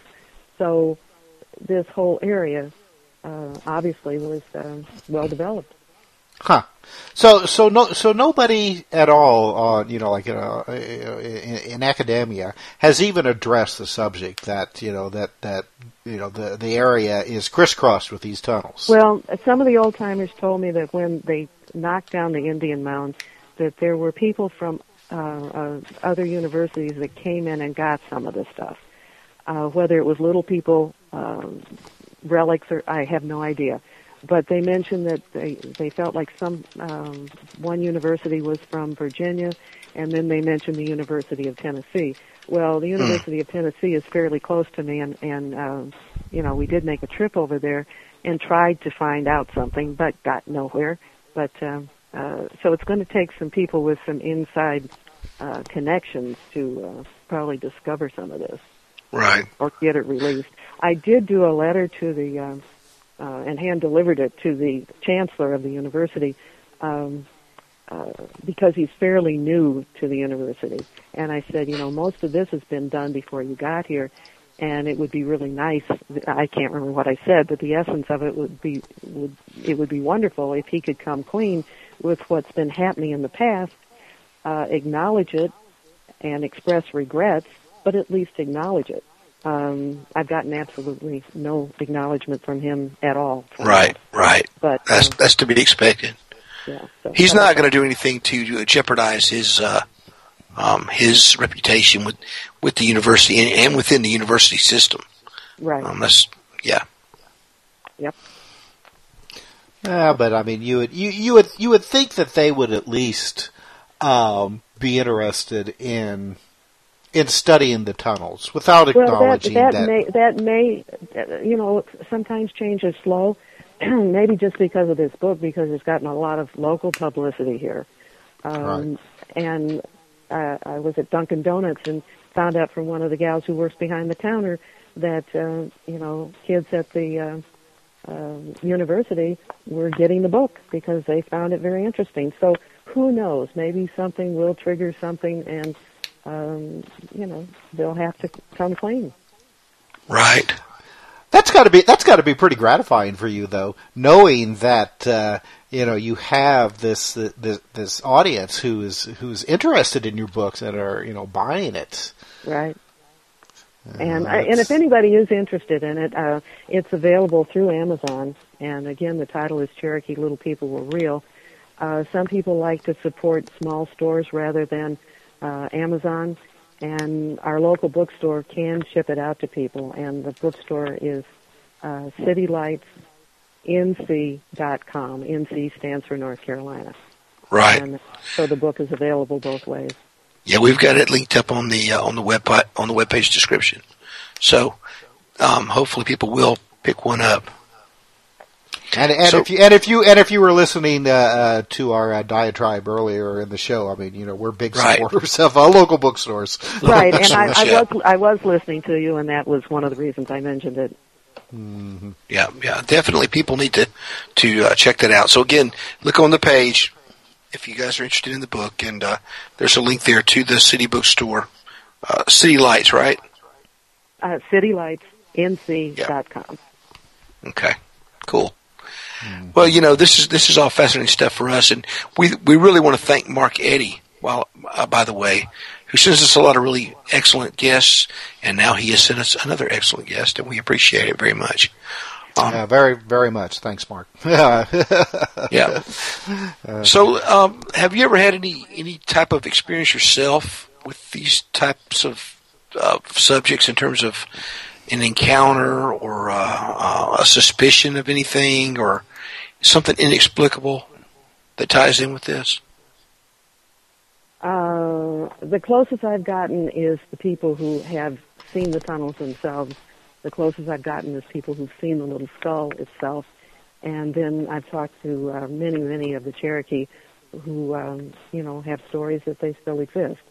Um, Right. There had been books written about um, those kind of things, you know, the uh, Cherokees um, and seeing them now. So I did not choose to go in that direction with the book. Um, my purpose was to save what hadn't been done at all. Right. Well, I see that uh, uh, you actually uh, recently um, added, uh, updated your book and added uh, uh, new material to it. Uh, what, uh, uh, what, uh, what was the updated updated information about? Uh, no. Um, what I've gotten is since the book came out, people have contacted me with additional information. I have not done anything with it. Um, it may end up on our website. Um, Oh, Guys okay. Silver All right. Cashiers. Um, at this point, I'm kind of collecting it and pondering what I should or shouldn't do with it. So, uh, Right. It- oh, well, you, sound- yeah, you you should you should come out with an updated uh, Yes. uh, edition because you know, like you said, I mean, you you you know, once you put a book out, then you get uh, uh, you know people who read it and say, hey, you know, I I've got something to say. Yep, exactly. And, uh, boy, I mean, it's always great. Exactly. Well, that's what that's why Caverns, Cauldrons, and Concealed Creatures is now in the third edition. very good. Because yeah, but but here's here's the thing about it. You know, if you take the material you have and then you um, collect material from the other tribes in the southeast, I think you will find that you may have a much larger book on your hands, but a book worthy of another, of another title. Um, you know what I mean? Because it sounds like these beliefs are very, very similar, and that all these Now, I, I'm not smart enough to remember the title of the book, but there is an author in Georgia who is um, has all these academic credentials, and she's done a book that's probably an inch and a half thick, where she has um, um, gone into all these stories about little people around the world. So somebody has, at least to some extent, done that. Right. So. Well, I'm thinking more. I'm, I'm always I'm always trying to do something that hasn't been done before. Uh, I used to be uh, in the newspaper business, and it's like you want to get the fresh stories. It's not like- Right. you know, I have no desire just to write a book to write a book, and I have no Mm-hmm. desire to rehash what other people have done. Um, Now, there's another book, very interesting, a book that, that I actually recommend, even though each section is sort of like a synopsis. There's a book by a guy named John Roth, John E. Roth, and it's called American Elves, an encyclopedia of little people from the lore of 380 ethnic groups of the Western Hemisphere. Hard to find, but you can find it used. I was lucky enough to get a copy new way back when. But uh, yeah, it's called American Elves, and uh, it's it's the kind of thing like you're talking about it, from a very academic point of view. But I'm thinking more along the lines of of, of something that examines this in the way that you've already done, but like you know, uh, coordinate this or or compare and contrast it with like the Choctaw, the Seminole, the the Alabama, the Creek, because I guarantee you they all have very similar legends about these these types of little people. You're right. Lots of things Well- could be done, right? I don't know if we can all write as I don't know if we can all write as many books as Tim has done. No. I saw I saw his uh, uh, Amazon page, and he's got a whole slew of them, which he's either written or uh, co-authored with people, and uh, Right. obviously he spends a lot of time at the computer. Oh well, I do. Uh, I do a lot of uh, uh, uh, uh, footwork as as well. I mean, I'm a big uh, believer, Mary, and uh, you know, I mean, the internet is a great thing, but um, it's it is it's it's nothing compared to actually going out and talking to people face to face, which is you know one of the Right. reasons that you know uh, you know I. I your book is is just so fascinating because you actually took the time to to go out and, and interview these people rather than just you know, uh, uh, going to the internet and you know and That's and, right. and, fi- and, and finding material that other people Right, you know and have, see, al- that's have an, already that's written an about. advantage I have here. Whereas um, if I started to take on things in other states, I wouldn't have the um, uh, personal connections that I had here that made it happen. Right. Uh, Right. You can't go cold. It's not, I could not have come here cold and made the connections for this book. Yeah, we- we're going to have to find you a wealthy patron. Oh, that would be nice. That would be nice. Yeah, yeah, it would, would it? and a lot of the writing that I do is uh, done for the website, uh, Skyships Over Cashiers. Yeah, Um, uh, we excellent lot of- website, by the way. Thank you. We do a lot of cutting edge topics, uh, obviously UFOs, um, but also uh, underground facilities because there's some, there's quite a bit of that in this area also. Um, um cosmic miracles. Um, you know, we've got about uh, 10, 11 different categories. Uh, one category is Bigfoot and ETs. Um, another one, we do the photos. Uh, we do all, you know, all sorts of different kinds of things. And uh, I would encourage people to check it out because uh, um, it's not it's not your ordinary uh, website. Well, it's very cool. It's very inter- very eclectic. Um, Well, and, and I want I, I want to get more uh, into uh, that website uh, uh, after uh, after we come back from our break, which uh, you know we'll uh, we'll take our break in about oh I don't know about about eight minutes from now. But uh, but after that, I want to I want to get into a little bit more detail, you know, uh, about that. But uh, uh, Mary, I want to uh, say uh, I I see that. Um, that you that you worked uh, um, um, at the creative teams at uh, Marvel and uh, and Golden Books. Um, At- at I what worked time? I worked for Texas Instruments um, a bunch of years ago, and I was involved with doing talking children's books. And so I co- I coordinated the uh, art and the writing and the printing for um, different books, and I worked with the creative ter- uh, teams at Marvel Comics, at uh, Golden Books, at Steven uh, Spielberg's um, book staff, um, uh, Mr. Rogers, um, you know, just uh, people that are big in the kids book. And Right. did a lot of traveling and met some very, very interesting people that way. It was a fun job, actually. Yep, Well, sounds- well, uh, I should say Mike. Mike is a uh, uh, uh, a graphic artist of uh, of, of some renown. I Yeah, was I- for a while. Yeah, yeah, Yeah.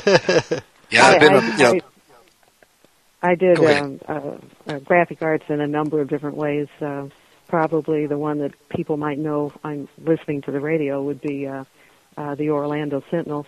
Back in the days before internet took away all the news, um, the, Yes. Oh yeah. the newspapers used to be big and thick and packed with stuff. And uh, Well, well, you know what I noticed also was that uh, uh, w- w- what you were talking about a few minutes ago with Tim about uh, interviewing people in person. You know, I interview people by email uh, way back when, and by I have people sending me written uh, letters and things like that. But in addition to that, when I first wrote the, what became Caverns, Cauldrons, and Concealed Creatures, I have a library of several thousand books. Okay, going and mm-hmm. some of these books go back. You know, they're 100, 100 150 years old. So, you know, this is b- before the internet ever existed.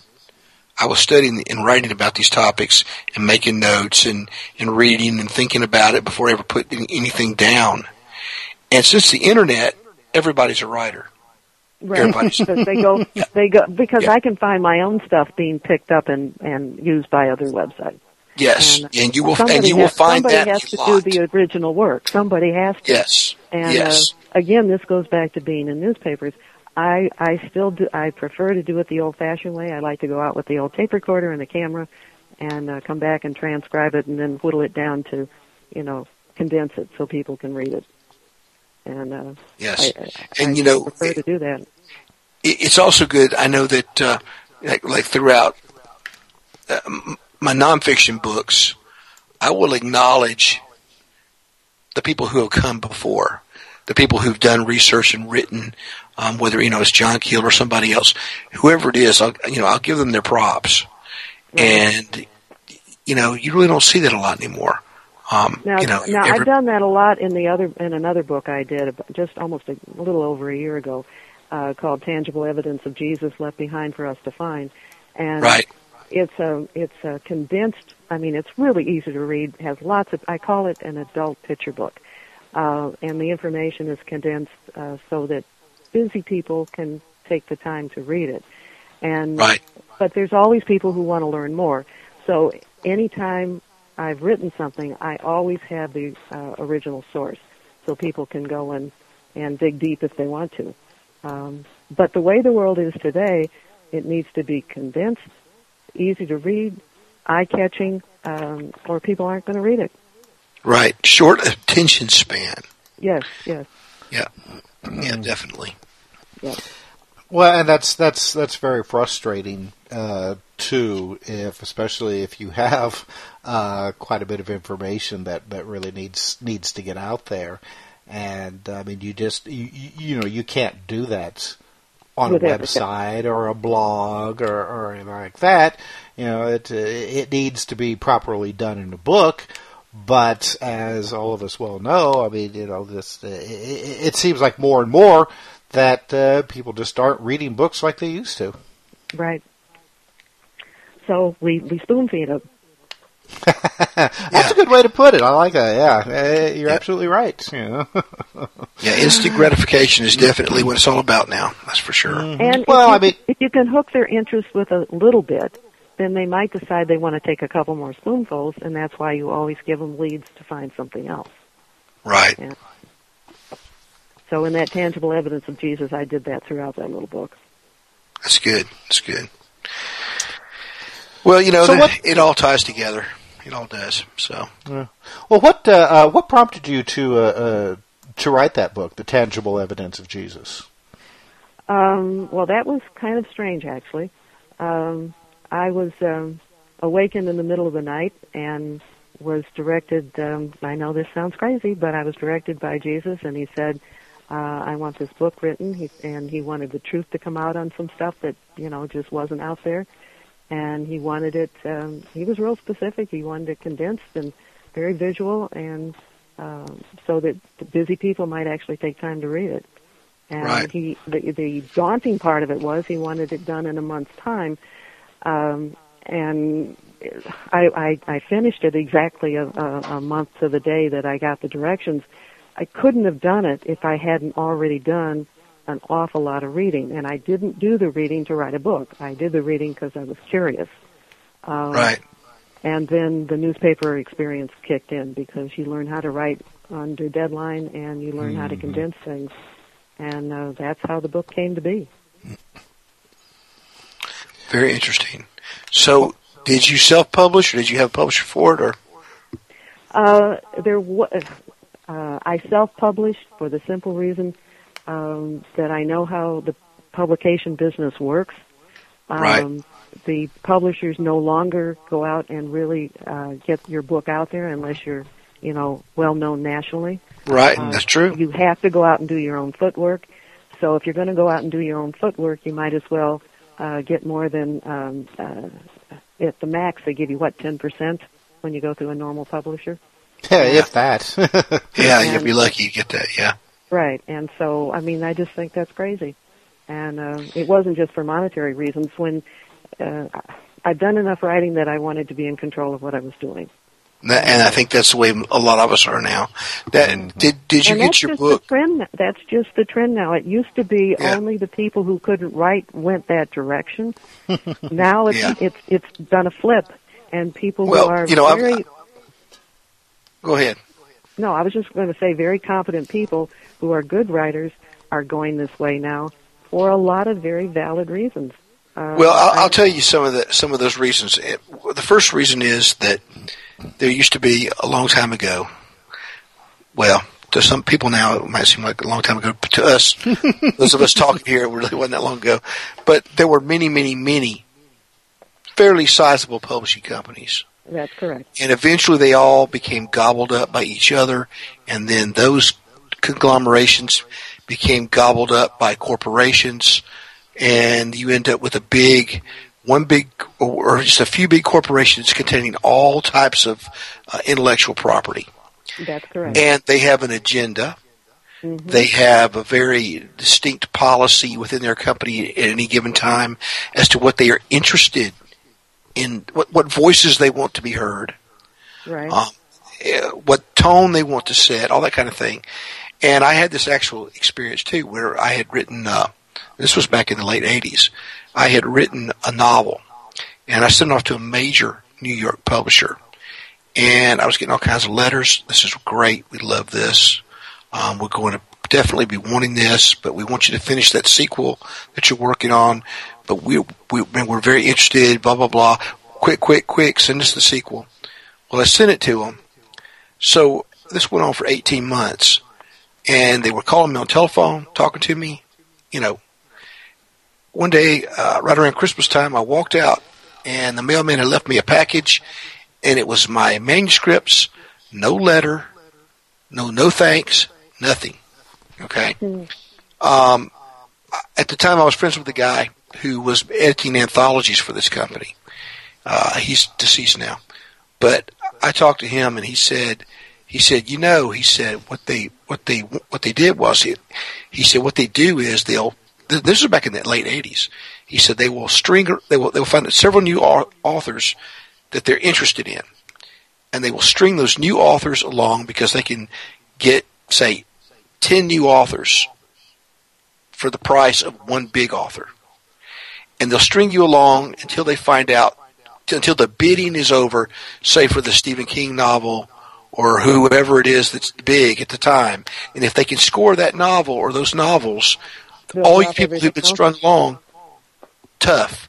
They'll send your, your stuff back to you. That's the way they used to do people. They used to do us that way. They used to treat us that way. And so that happened to me. And so when that happened, I said, okay, fine. I got him back. I said, I'll just find another publisher. And it took a while. And, you know, went through a couple different routes. It didn't work out well.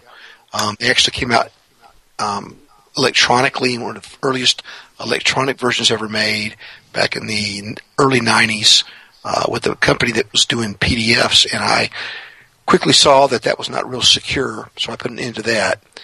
But now, you know, I, I found a small publisher for all my books. and one one of them, of course, is is uh, uh, Global Communications, which is who Tim works with. But my other b- books, which are larger, the novels, the nonfiction stuff, it's all with uh, this, with Grave Distractions Publications. And the thing I like about about them is is they respect the writer, they respect what you have to say, they want you to be able to to say it your way, you know. Um, and that's not something you find a lot with the larger companies anyway. Yeah, they if you get lucky, they may give you your voice or whatever, but they will come back to you and say, "We don't like this. We want you to change this. Um, this is a little, you know, you know."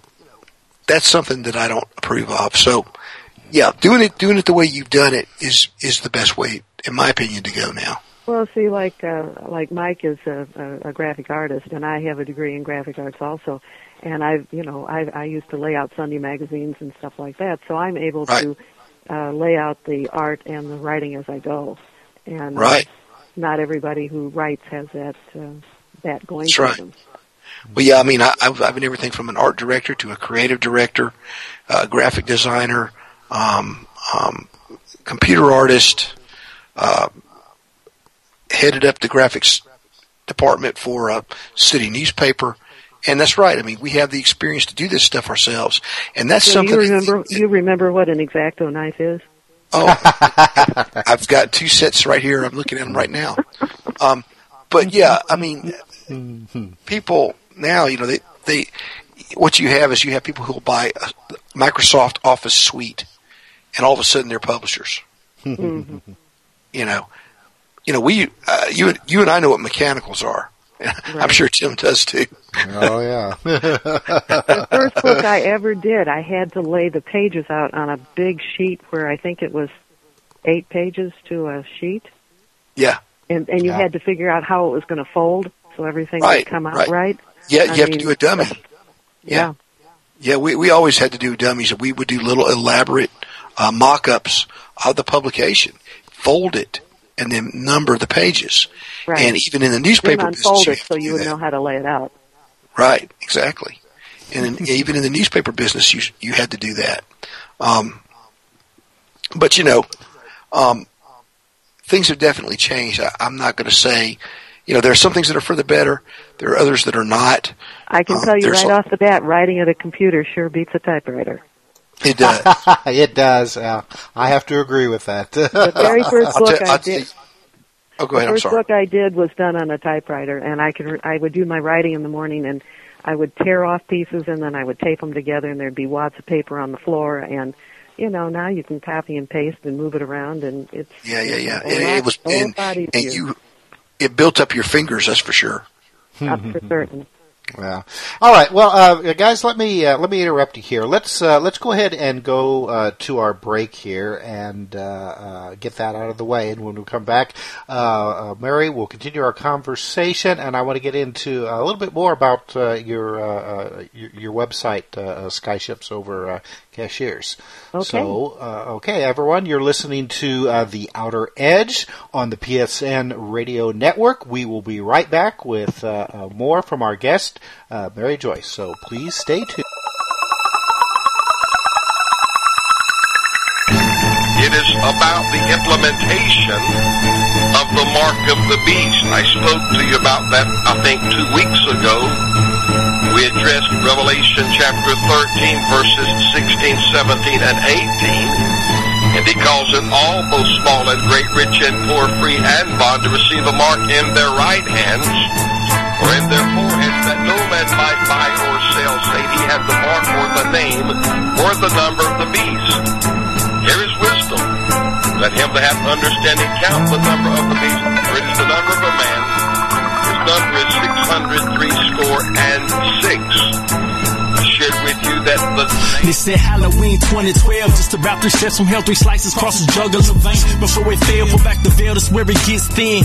Feel that knife along the side of his ribs, then crawl inside his skin. Wearing asshole, non-believer like a bathrobe. Splash foes with acid, scarface, reversal speech in this verse. If you wanna hear Satan, when we speaking back, we'll sharpen up the swords and battle axes. Darken up the skies on the doom planet as it spins off its axis. Let the trumpets go on and blow the earth Hi, I'm LeVar Burton, and I'm proud to be a book person. How do I choose a book? Sometimes it's the cover, sometimes it's the title. I guess I'm pretty visual. If a book's really impressing me and the writing is really good, I will peek and see what the last paragraph is. Because the endings of books should rock you. I am a book person, and if you're a book person too, read to a child and spark a lifetime of ambition. Join me at bookpeopleunite.org because reading is fundamental. A public service announcement brought to you by Reading is Fundamental, Library of Congress, and the Ad Council.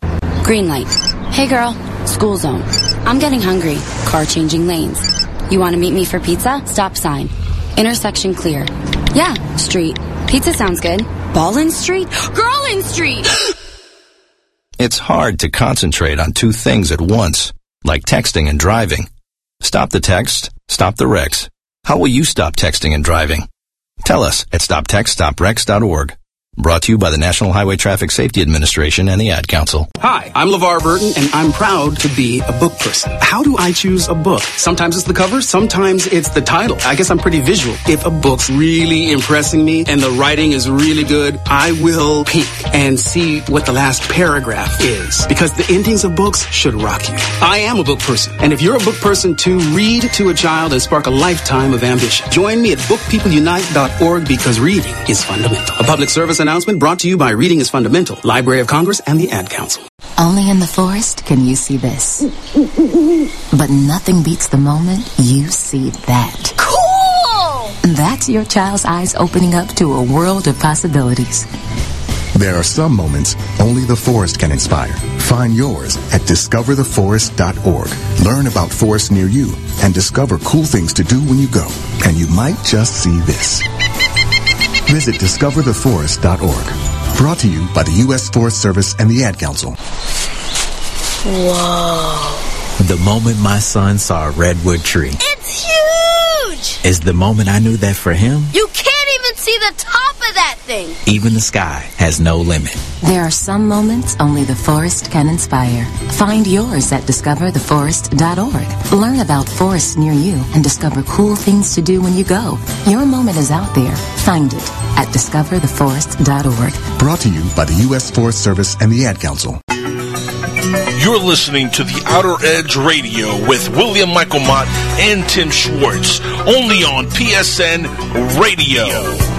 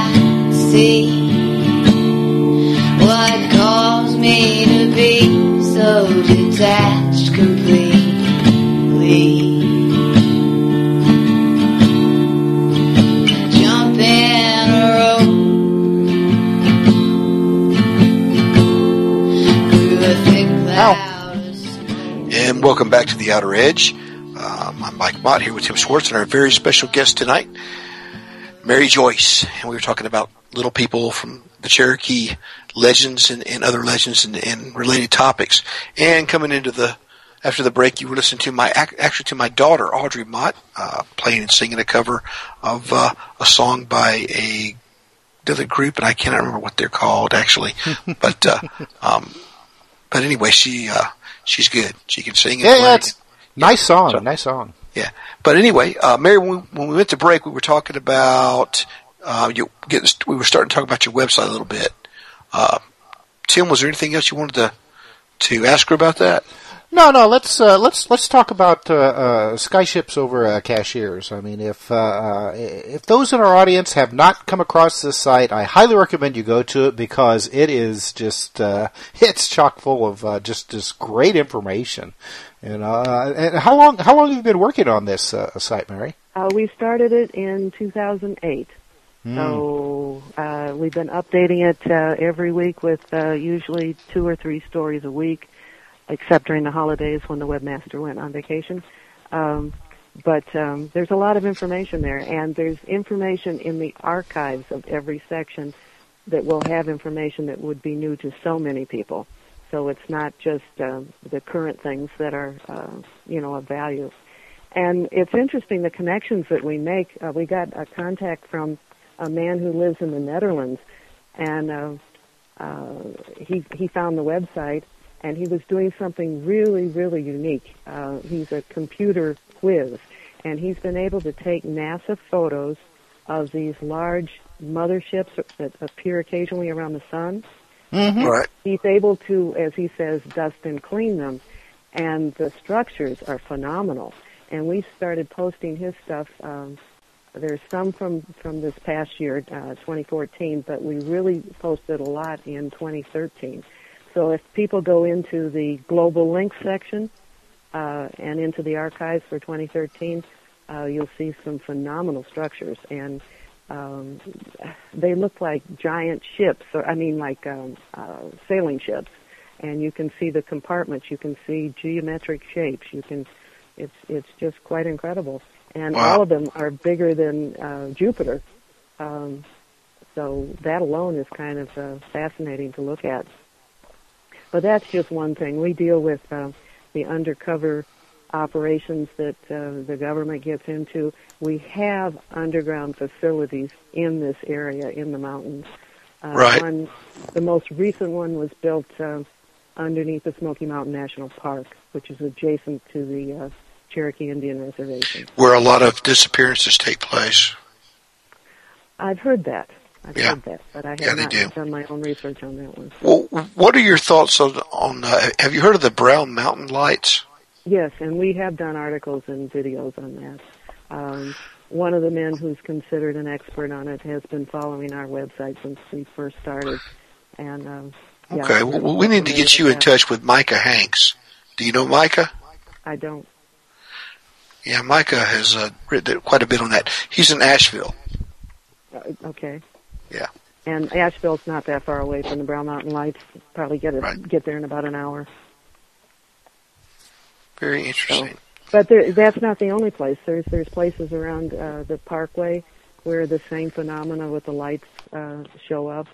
Right. Um, um, you know, we we actually have lots of stuff going on in the air here. We have man-made uh, UFOs. We have uh, ones that seem to be clearly from other places.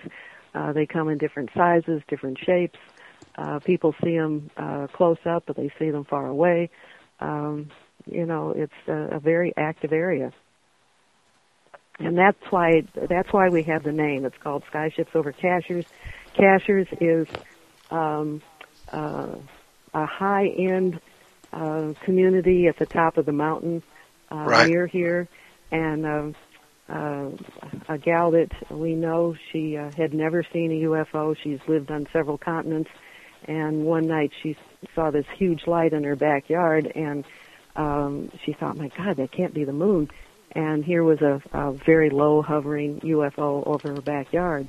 And at that time, she and her mother and her eight-year-old daughter were all living in the same house. And of course, the two adults were talking about this the next morning. The eight-year-old is hearing all this.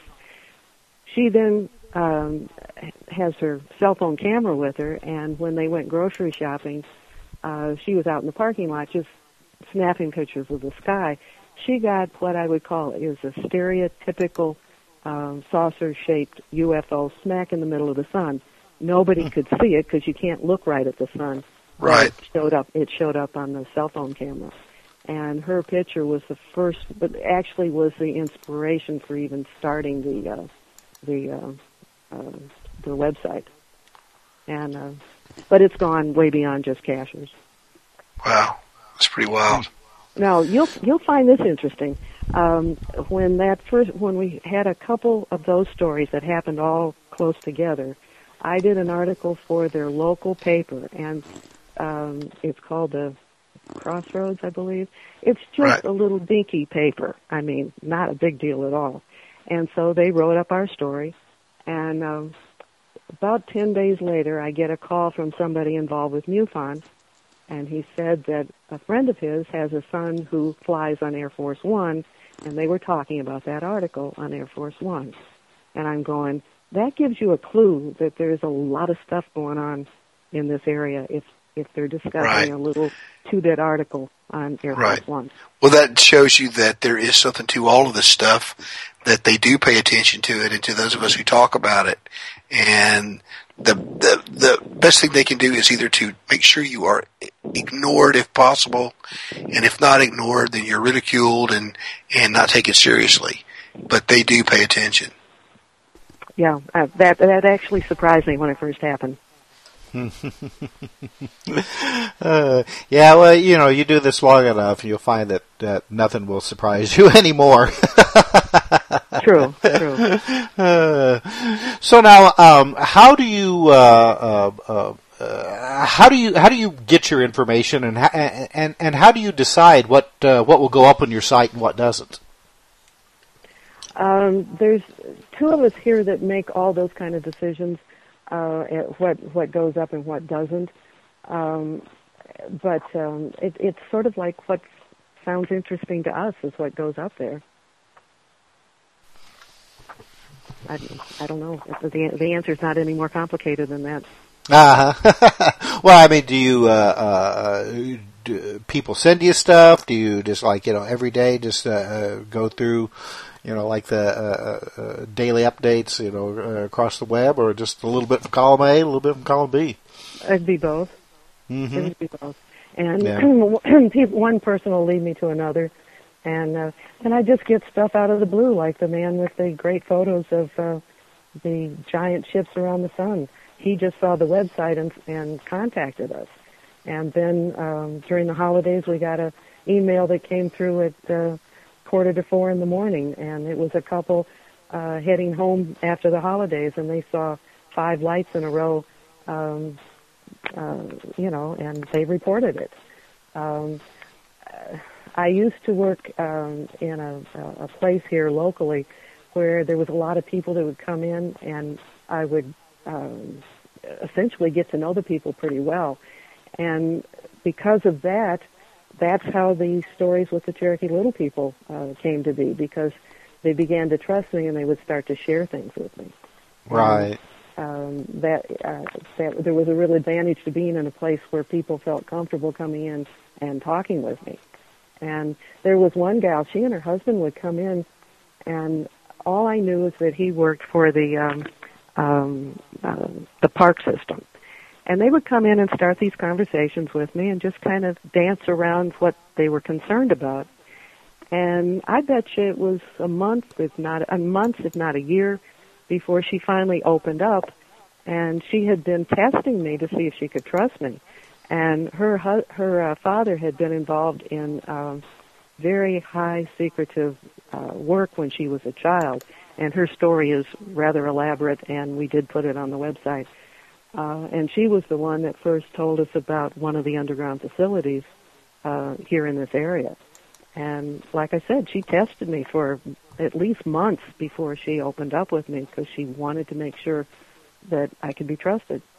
So there's an advantage to being in a spot where people can kind of come to you, I guess. Now, when when she talks about a uh, uh, underground facility, is she talking about a uh, uh, uh, a military installation, Mhm. uh, oh yeah, an alien? Oh, you know, oh okay. yeah, oh yeah. And there's uh, the the newest one is the one that's been built under under the Smoky Mountains National Park near Cherokee, and um, I have a story under uh, a category called Deep Throat Testimonies, and this is from a military man uh, who we gave him an alternate name, and he even got pictures of some of these big um, airplanes coming in that uh, do cargo drops. Um, there's we had episodes with people running into um, people with big machine guns uh, Hmm. when they would get close to that area. There were times when roads were um, uh, cut off. I'm talking about more like back roads, and then people would hear uh, underground um, like pile driving beneath the ground. Uh, Right. This this would go on for a while and then it would stop. Right. Uh, a similar type thing happened uh, along the Parkway. There's a, a, a place called uh, this is kind of funny actually. It's called Devil's Tower, and it is the closest um, landmark to one of the underground facilities uh, called PARI. P-A-R-I is how it's known. It stands for the Pisgah Astronomical Research Institute, and it's sort of a we had really a top-notch uh, undercover guy who's uh, knows a lot. He he has all these top secret clearances, and he says there is a city-sized uh, facility there that's totally self-sufficient. Um, that's seven stories deep or six. Yeah. I can't remember. Yeah, this sounds like uh, they're preparing for a major, major um, planetary event, and they've been doing this for decades now. And you know there are entire networks of underground uh, railways, underground highways, and 99.999% of the population not only don't know that they exist, they don't know that they paid for it. Okay. Right. So, so when this happens, whatever's coming, when it does happen, um, the rest of us are just out of luck. Well, see, we have stories of uh, people from Atlanta, not too far from like Dobbins uh, uh, Air Force Base, um, here in this area, here in North Carolina, going up toward Washington, all underground uh, connected. Yeah. Um, If you've seen, I'm sure you have these big boring machines that can Right, do yes. uh, like seven miles in a day, carving and through and they, they do exist. Yeah. Right. And they're the ones that periodically people will hear those underground sounds and they'll go on for a while and then you don't hear them anymore. That's right, exactly. And and you know the thing is that uh, I I think that there are several events they're preparing for that they've known about. Some of them are probably astronomical events and and other things. And it, it really is bothersome to know that Well, some of them were originally de- uh, developed um, For the Cold War. nuclear- out of nuclear fear, right? But even yeah, but even even that, I mean, they're not real concerned with the population. No. Mm-mm. No. I, wh- why don't you tell the listeners a little bit about the uh, the reservoir in the area that disappeared? Um, well, there's been a number of things where the water will just uh, that that's near some of these places will just suddenly do a major drop, and Yeah. uh, um, that's happening near, you know, at least one of these facilities that we know of. Well, there's more than one. Uh, the two biggest ones that we know of in this area both have um, the the water disappearing thing. Right. Um, and uh, so, yeah, you're right. Yeah, they're getting ready for sure. Huh. So now, uh, have you uh, uh, have you been interested in the UFO phenomena for a while before you uh, uh, started this website? Uh, yeah, but not enough to uh, want to start a website. Uh, I used to live in Florida, lived on the beach between Patrick Air Force Base and uh, the Kennedy Space Center, or Cape Canaveral, whatever they call it now, and uh, um, often saw UFOs in Florida. Uh, used to uh, travel around the state and do lectures on uh, UFOs in in Florida. Um, but you know, didn't start the website until we were up here with the the sighting of Cashiers. And I had, you know, just living on the beach, you would see stuff, uh, especially in that military area. And again, you always have to sort it out. You never know for sure. Are they ours or somebody else's? Exactly. Sometimes And- it's really clear that they're not ours, and other Yeah. times it's not. Yeah. I'm Did you ever always see? I'm always suspicious of the triangular ones because Right. I, I think there's more military ones that are shaped that way. Did you ever see any uh, unknown craft coming and going from the ocean when you were down there? Yes. Yeah. Really? Oh, sure. I know a lot of people that have seen them down there. And also there would be activity when there was a launch. Yeah, that makes sense. Oh, that's interesting, huh? So, uh, the uh, what would you say would be the uh, the most impressive sighting that uh, th- that you saw when you were living down there? Something that really st- st- stands out in your memory even today. Mm. That's a hard one. ones I that know. come, the, no, no, no. The ones, the things that pop at mind don't, don't really answer your question. I was down there driving down the road when the uh, space shuttle um, exploded. Right. I was going to ask you about the first that. thing. That's the first thing that popped in my head when you asked that, and that's Right. not Really? the answer to your question. but that really Yeah. Quite an impression on me. Yeah, I was watching that live from California when it happened. Um, but yeah, I wanted I wanted to ask you about that because when you said something about the launch, that was the very first thing I thought of. And I guess you've seen at the time there were rumors that it was a Russian thing. That there's some there's some frame of film somewhere that allegedly shows an object fire a beam at the Challenger. Have you ever seen that or heard of that? I have not. I have not. Yeah. And there- For a I while it existed, but I can't find it. And I saw I saw it live with my own eyes. Yeah. I didn't see anything like that with my eyes. That doesn't mean that something like No, that couldn't yeah. happen. Right. It was only one angle of one camera that apparently captured this, but it may not. It may have been a an amateur video. Mm-hmm. Um, so yeah, I was. I've been looking for that. I can't find it, but I know that I saw it. Um, It was on one of the old UFO shows back in like the early early nineties. Um, You know, might have been the one that Jonathan Frakes did. What was that called? The first one that he. Yeah, I know what you're talking about, but I can't. Yeah. But uh, yeah, very interesting. That, that you know, I've always heard that there was an uptick in UFO sightings during and around uh, launches. Right. So Yeah. I, Hmm. you you could see it. So it Yeah. was an. Inter- I guess that would probably uh, answer your question to see Yeah. them when a launch was going off. Well, uh, Mary, unfortunately, we are almost out of time here. We have just a, uh, a, a couple of minutes left in our show, so um, why don't you uh, tell our audience uh, where they can uh, uh, find your book and uh, uh, and then the URL of, uh, of your website. Okay, alrighty. Uh, both books, uh, Cherokee Little People Were Real, and the other one, Tangible Evidence of Jesus Left Behind for Us to Find, both are available at Amazon. If people prefer to uh, support a, a, a, a small ind- independent store, they can go to citylightsnc.com. The NC stands for North Carolina. And the website, it only has one word that needs to be spelled out, and that's Cashiers. It's C A S H I E R S, and the the website is skyshipsovercashiers.com. And uh, I encourage people not only to look at what we have posted right now, but to uh, check out the website. Uh, I mean, the archives uh, for any of those sections. All right, and uh, what's and what's uh, uh, what's coming next for you? You have anything uh, uh, Well, in the, the- works that? Uh, Well, for the website, we always have something going. Um, the um, there's if you were talking about the the Christian aspect.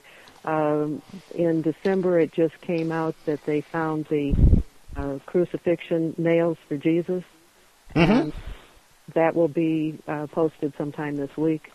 Um, that's probably the more unusual one. Uh, then we have the top ten UFO hotspots um, for the, you know for the world. Uh, those are two things that are going up uh, this week, plus some some other things. We have a health and safety section in the website, and we're um, I, I, I can remember the title. It's uh, why um, autism increased 78% in three years, and it goes back Wow. to Monsanto, and it's by a, a research scientist. And we also did some wonderful stories that got picked up, thank God, by a lot of people about how colloidal silver um, can even kill Ebola.